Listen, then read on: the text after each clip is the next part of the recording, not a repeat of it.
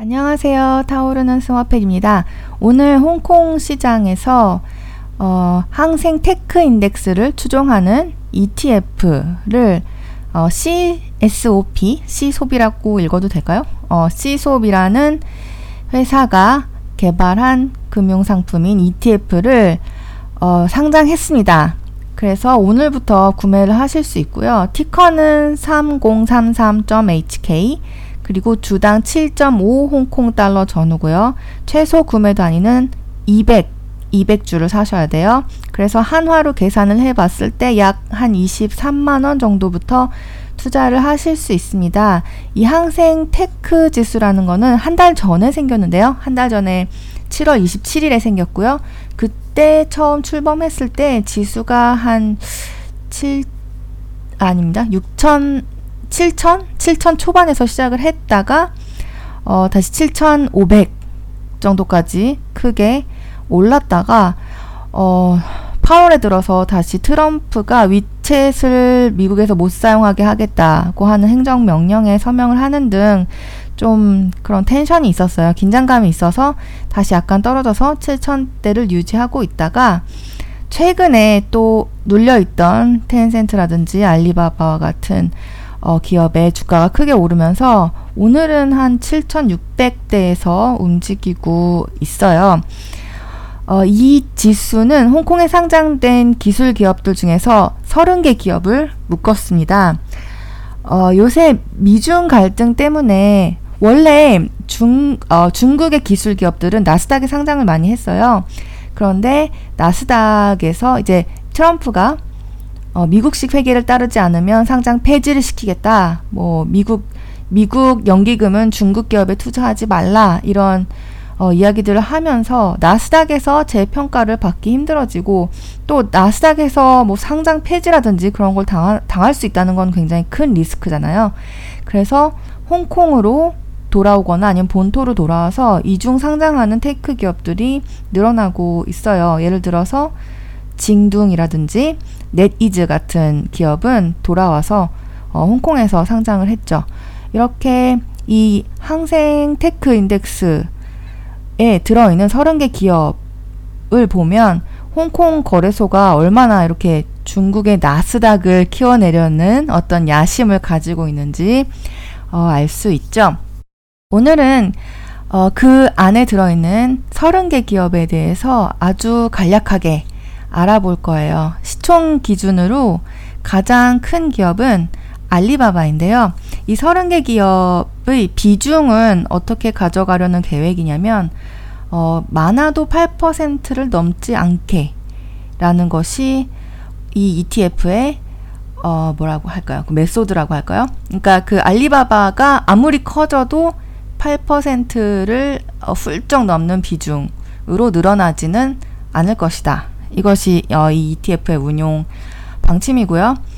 그러면 가장 시총과 비중이 큰 알리바바부터 알아보도록 하겠습니다. 어, 알리바바는 뭐 설명할 필요가 없을 정도로 중국에서 모두가 쓰고 있는 거대한 이커머스 기업이고요.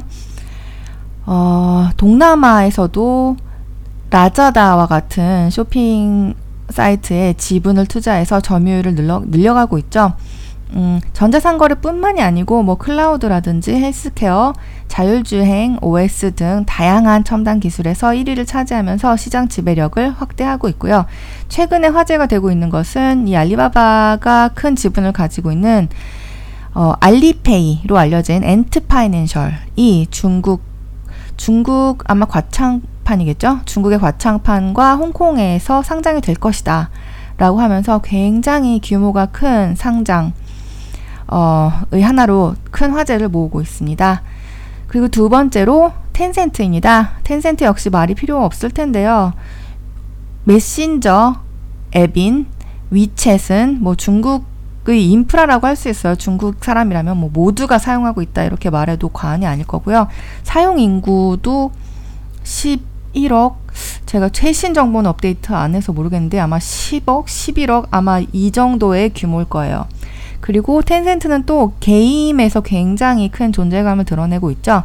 게임 부분에서 뭐 개발, 판매, 배포, publishing 이런 걸 다 수직 통합해내면서 세계에서 게임으로 돈을 제일 많이 버는 회사 중에 하나가 바로 텐센트고요.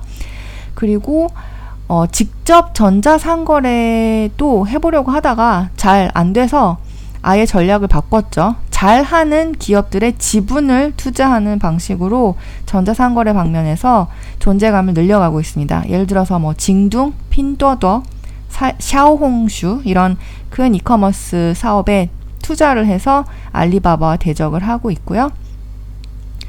게임 스트리밍 부분, 부문에서는 뭐 후야, 또위, 빌리빌리 이런 데 지분 투자하고 있죠. 정말 다양한 회사의 지분을 가지고 있어서 생태계를 만들어냈어요. 그래서 다양한 생태계의 첨단 기업들의 2대 주주로 등극하는 전략이 어, 꽤나 유효했다고 보입니다. 세 번째로 메이투안 디엔핑인데요. 어, 배달 서비스와 리뷰 서비스를 합쳤죠. 그러니까 메이투안과 디엔핑이 이제 합병을 해서 생겨난 회사인데요. 중국의 offline to online 경제를 어, 빠르게 잠식하면서 최근에 급속한 성장을 보여주었, 보, 보여주었고요. 그리고 음식 배달뿐만이 아니고 다양한 분야의 종합 생활 서비스를 제공하면서 중국의 인프라가 되어가고 있습니다. 어, 작년 초만 해도 주가가 한 60달러인가? 그 정도였고요. 올해 올해 한 5월, 6월 정도만 해도 주가가 한 140달러? 그때만 해도 아, 너무 너무 많이 올랐다. 너무 끝물 아닌가? 이런 이야기가 나왔는데요. 어, 요새 메이투한 디엠핑은 뭐 200, 260달러? 요새 정확하게 얼마인지 모르겠지만 음, 지금 메이투한 디엠핑의 주가는 270달러까지 갔네요. 와, 정말 장난이 아니, 게 빠르게 주가가 오르고 있는 기업 중에 하나입니다. 어, 이를 뒷받침해 주면서 최근에 발표한 상반기 매출 2020년 상반기 매출 전년 대비 46% 성장했고요. 어, 굉장히 좋은 성장하는 실적을 보여주면서 주가도 쭉쭉쭉쭉 오르는 모습을 보여주고 있습니다. 네 번째로 징둥닷컴인데요. 징둥은 앞서서 설명해 드렸듯이 텐센트가 지분을 투자하면서 전략적으로 협력을 지속해온 전자상거래 플랫폼이고요. 어, 징둥은 첨단 기술에 투자를 굉장히 많이 해서 물류를 무인화하거나 뭐 블록체인, 체인, 그러니까 유통의 블록체인 같은 기술을 도입하는 등에도 힘쓰고 있어요. 음, 최근에 실적 발표를 했는데 전년 2분기에 비해서 매출이 33.8% 증가했고요. 실적이 굉장히 좋게 나와서 그 이후로 주가가 굉장히 많이 올랐어요. 다섯 번째로 넷이즈입니다. 징둥닷컴과 함께 거의 비슷한 시기에 나스닥에서 홍콩 증시로 회귀 회귀라고 해야 되나? 이중 상장을 한 tech 기업이죠. 텐센트에 이은 중국 내 게임 매출 2위 기업이고요. 카카오 게임즈와도 협력을 하고 있어서 한국에서도 음양사 같은 게임으로 알려져 있습니다. 여섯 번째로 샤오미예요. 어, 처음에 10년 전에 제가 샤오미를 처음 알았을 때는 그때 MIUI라는 어, 독자 개발 custom 안드로이드 OS죠. 그거를 탑재한 스마트폰을 제조해서 어, 싸지만 굉장히 퀄리티가 높은 스마트폰을 만든다. 이런 평가를 받았던 작은 스타트업이었는데 어느새 글로벌 점, 글로벌 점유율을 엄청나게 늘려나, 늘려가면서 스마트폰 점유율로 지금 세계 시장에서 거의 뭐 4위, 5위, 6위 이 정도 급이죠. 굉장한 대기업으로 성장했고요.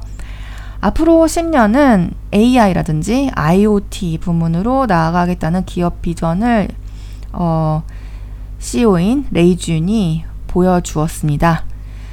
어, 실적도 굉장히 좋게 나왔고요. 또 최근에는 화웨이를 제재하고 있잖아요. 그래서 그 화웨이가 차지하고 있던 시장 점유율을 샤오미가 더 가져가지 않을까라는 전망도 보이면서 어, 최근에 주가 흐름이 굉장히 좋죠. 최근에 이 며칠만 두고 봐도 한 20% 넘게 오른 것 같아요. 일곱 번째로 알리 건강입니다. 알리바바가 투자한 원격 의료 시스템이고요. 어, 핑한 국, 굿닥터와 함께 원격 의료 산업을 대표하는 2대 기업이죠. 어, 코로나 때문에 병원에 직접 방문하기보다는 원격 의료 시스템을 선호하는 사람들이 많이 늘어나면서 성장이 기대되었고요. 그리고 이 알리바바는 약 배달로 유명하죠. 그러니까 어, 모바일 앱을 키고 이제 의사 선생님을 고르고 어, 모바일 화상 화상으로 이제 의료 서비스를 받은 다음에 음, 약을 처방을 받으면 이제 집에서 기다리고 있으면 30분 뒤에 배달 배달로 이제 배달 서비스로 약을 바로 집까지 보내주는 굉장히 편리한 그런 생태계를 만들어냈고요. 어, 주가는 약간 비싼 것 같기도 하지만 그만큼 어, 원격 의료 성, 시장의 성장을 기대하고 있는 건 아닐까 하는 생각이 드네요. 여덟 번째로 SMIC입니다. 어, 이거는 전형적인 미중 갈등의 수혜주라고 할 수 있죠. 미중 분쟁이 격화되면서 음, 전 세계적으로 가장 큰 시장 점유율을 가지고 있는 대만의 TSMC 파운드리 업체죠. TSMC가 어, 미국을 택해야 하나 중국을 택해야 하나 굉장히 곤란해 하다가 결국 화웨이와 같은 중국 기업을 버리고 미국을 선택했습니다. 음, 그렇게 되면 이제 중국은 어떻게 해야 돼요? TSMC가 자신들을 위해서 반도체를 더 이상 만들어주지 않으니까 어떻게든 국내에서 조달을 해야 되겠죠? 그래서 이 SMIC라는 회사가 중국의 반도체 국산화, 중국의 반도체 굴기에 기대를 한 몸에 떠안고 있습니다. 기술적으로는 아직 14나노 공정, 지금 TSMC는 7나노 공정, 어, 이 가능하고요. 뭐 앞으로 3나노에 들어가겠다 뭐 이런 얘기까지 나오고 있죠. 그래서 TSMC라든지 삼성과 같은 인류 기업과 비교하면 기술 격차는 아주 커요. 현재는 현재는 기술 격차가 굉장히 크지만 앞으로 중국산 전자 제품에 들어갈 반도체의 수요 또 급증하겠고 또 정부도 어, 국내 반도체 기업들에게는 세금을 안 걷겠다. 뭐 이런 대대적인 지원을 해주고 있어서 앞으로 높은 성장이 기대됩니다. 아홉 번째로 써니 옵티컬인데요. 여기는 이제 스마트폰 부품 업체로 화웨이나 삼성 등의 카메라 모듈을 제공하고 있습니다. 열 번째로 핑안굿닥터이고요. 핑안굿닥터는 핑안보험의 계열사로 중국의 최대 온라인 헬스케어 플랫폼이고요. 온라인에서 의사를 이렇게 겸, 검색하고 거기 쓰여 있는 리뷰를 참조해서 진료를 예약할 수 있죠. 알리 건강과 함께 코로나로 인해서 수요가 급증하면서 주가도 크게 상승했었습니다. 어, 유료 회원 매출의 상승세가 지속되고 있고요. 곧 흑자 전환도 가능하지 않을까 이렇게 보여요. 그리고 11번째 AAC 테크놀로지 홀딩스입니다. 여기는 심천에 위치한 미니어처 음향 부품 제조 회사고요. 스마트폰, 태블릿, 웨어러블 기기 등에 들어가는 초소형 스피커 등을 제조 공급하고 있습니다. 아이폰의 소형 스피커를 공급하고 있고요. 어, 그래서 애플 관련주로 묶여서 아이폰 수요 전망이 좋으면 주가가 오르고 좀 주춤하면 떨어지고 그런 경향이 있어요. 열두 번째로 비아디, BYD입니다. 중국 최대 전기차 업체고요. 중국 시장에서도 이제 테슬라의 독주가 지속되고 있죠. 테슬라의 점유율이 가장 높은데 그 와중에도 중국에서 2인자의 자리를 차지하면서 전기차 판매량을 점차 늘려가고 있습니다. 전기차 시장 자체의 확대와 함께 성장이 기대되는 기업이고요. 13번째로 Kingdee International Software입니다. 여기는 이제 어, CRM 같은 Salesforce랑 비슷한 회사라고 생각하시면 될 것 같아요. 금융, 공급망, 오피스, 전자상거래 등등을 위한 클라우드 서비스를 제공하는 소프트웨어 기업이고요. enterprise, 뭐 사, SaaS, software as a service죠. ERP 등 어, 금융 클라우드 뭐 이런 부문에서 점유율 1위를 차지하고 있어요. 14번째로 레노버 그룹입니다. 어, 여러분들도 많이 보셨을 거예요. 그 ThinkPad라고 시꺼먼 노트북 그 네모나게 생긴 ThinkPad가 굉장히 히트 상품이었죠. 지금도 스마트폰, 노트북, 컴, 노트북 컴퓨터, 프로젝터, 데스크톱 컴퓨터, 워크스테이션, 서버 등을 제조하고요. 그런데 이 레노버 그룹은 이제 좀 전통적인 제조업에 가깝기 때문에 매출 성장은 약간 둔화를 보이고 있습니다. 열다섯 번째로 Kingsoft입니다. 어, 브라우저 게임 개발 업체인 Seasun Games와 모바일 인터넷 회사 Cheetah Mobile 인터넷 그리고 클라우드 storage 회사인 Kingsoft Cloud 오피스 소프트웨어 개발 회사인 WPS 이렇게 네 개의 자회사를 보유하고 있고요. 어, 엔터테인먼트라든지 인터넷 보안, 사무용 소프트웨어, 클라우드 컴퓨팅 이런 분야들을 이런 분야들에 집중해서 꾸준히 성장을 하고 있습니다. 어, 샤오미를 창립한 레이준이 회장을 맡고 있고요. 어, 레이준이 이 Kingsoft를 상장시키는데 굉장히 큰 노력을 했다고 알려져 있죠. 그리고 텐센트가 어, 지금은 이 회사의 지분을 가지고 있습니다.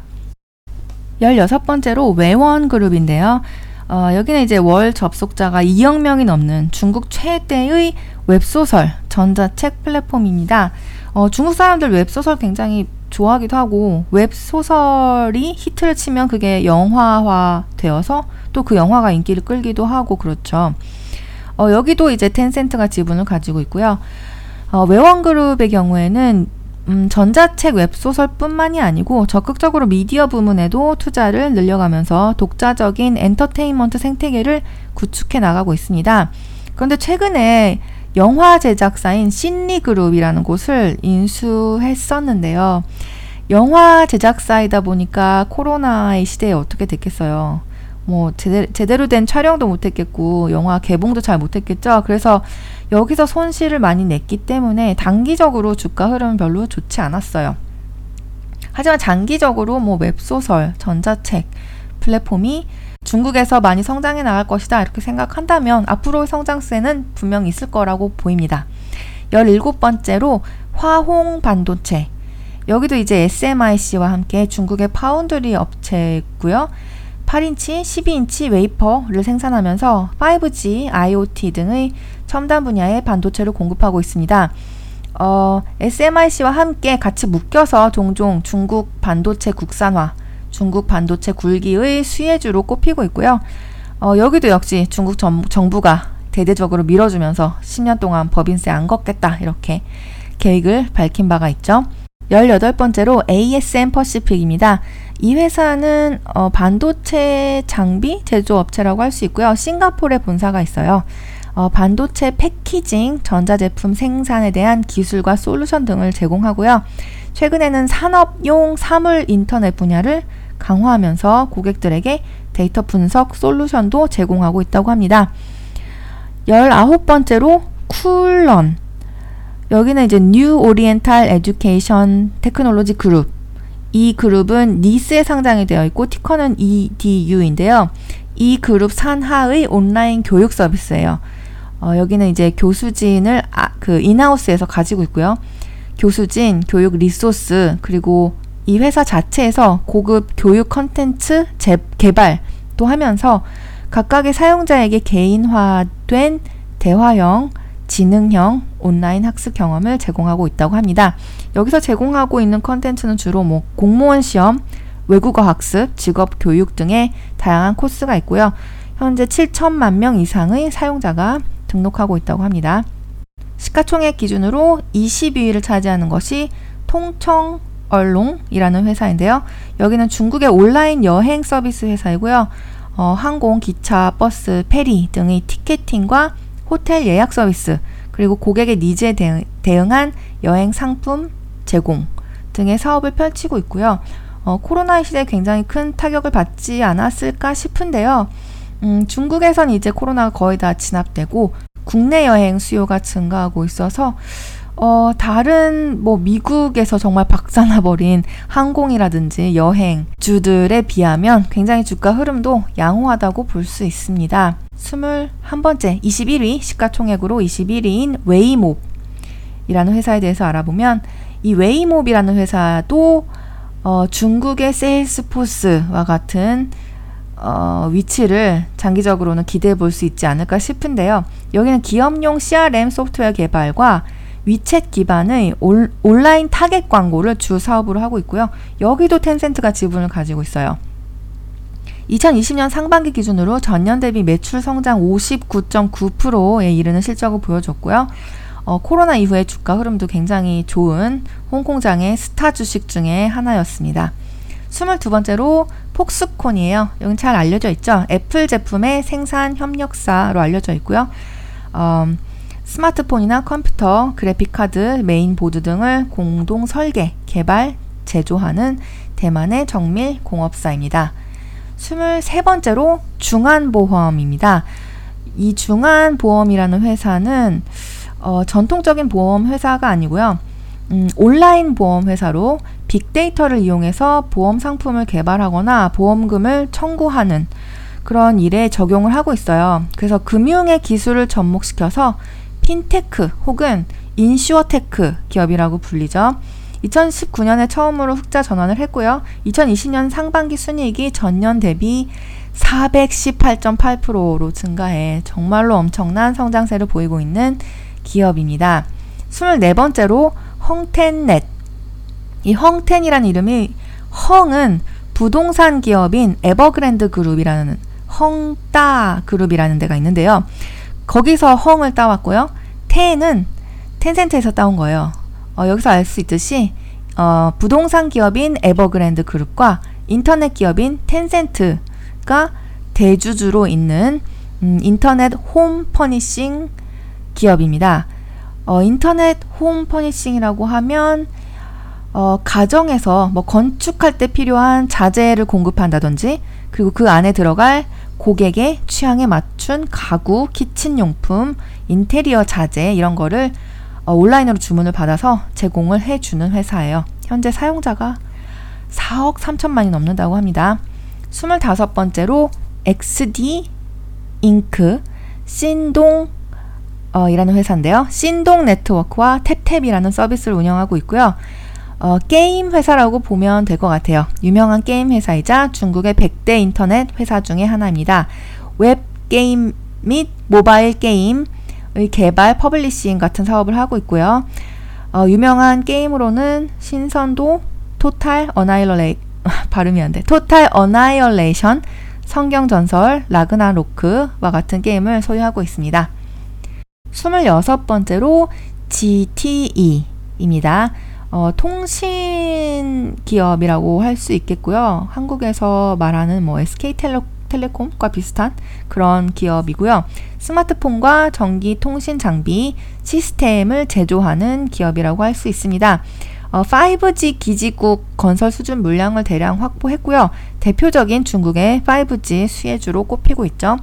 27번째로 마오옌 엔트 엔터테인먼트 여기는 이제 엔터테인먼트와 관련된 티켓팅, 상품 개발, 뭐 데이터 관리, 마케팅, financing 등의 플랫폼, 플랫폼을 이용해서 어, 이런 서비스들을 뭐 영화라든지 TV 시리즈 제작 또는 뭐 라이브 쇼, 비디오, 어, 쇼폼 비디오 그리고 뭐 웹 시리즈, 음악, 아티스트, 인플루언서 어, 이런 사람들에게 제공하는 사업을 하고 있어요. 28번째로 넷드래곤. 여기는 어, 온라인 게임, 온라인 교육, 음성 인식, interactive 하드웨어, interactive 소프트웨어 같은 솔루션을 개발하는 어, 뭐 소프트웨어 회사, 소프트웨어 인터넷 기업이라고 할 수 있겠고요. 에드모도라는 교육 네트워크와 어, 온라인 게임, 많은 온라인 게임을 소유하고 있습니다. 29번째로 큐테크. 여기는 스마트폰 등의 모바일 단말에 장착되는 카메라 모듈과 지문 인식 모듈을 제조하고 판매하는 회사예요. 주로 하이엔드 카메라 모듈을 개발 생산하고 있어, 있고 또 최근에 많이 장착되기 시작한 dual 카메라, 멀티 카메라, 3D 카메라, 그리고 스마트 홈용 카메라, 자동차용 카메라 모, 모듈 이런 것들을 만들어서 제공하고 있습니다. 여기도 이제 2020년 상반기에 순이익이 3.35억 위안, 위안으로 전년 대비 85.54% 증가했고요. 어, 5G 시대가 되면 더욱 사람들이 더 고quality의 사진을 찍고 제조업체들은 더 고퀄리티 하이엔드 카메라 모듈을 붙이겠죠. 더욱더 성장이 기대되는 회사입니다. 마지막 서른 번째입니다. 이신이라는 기업이고요.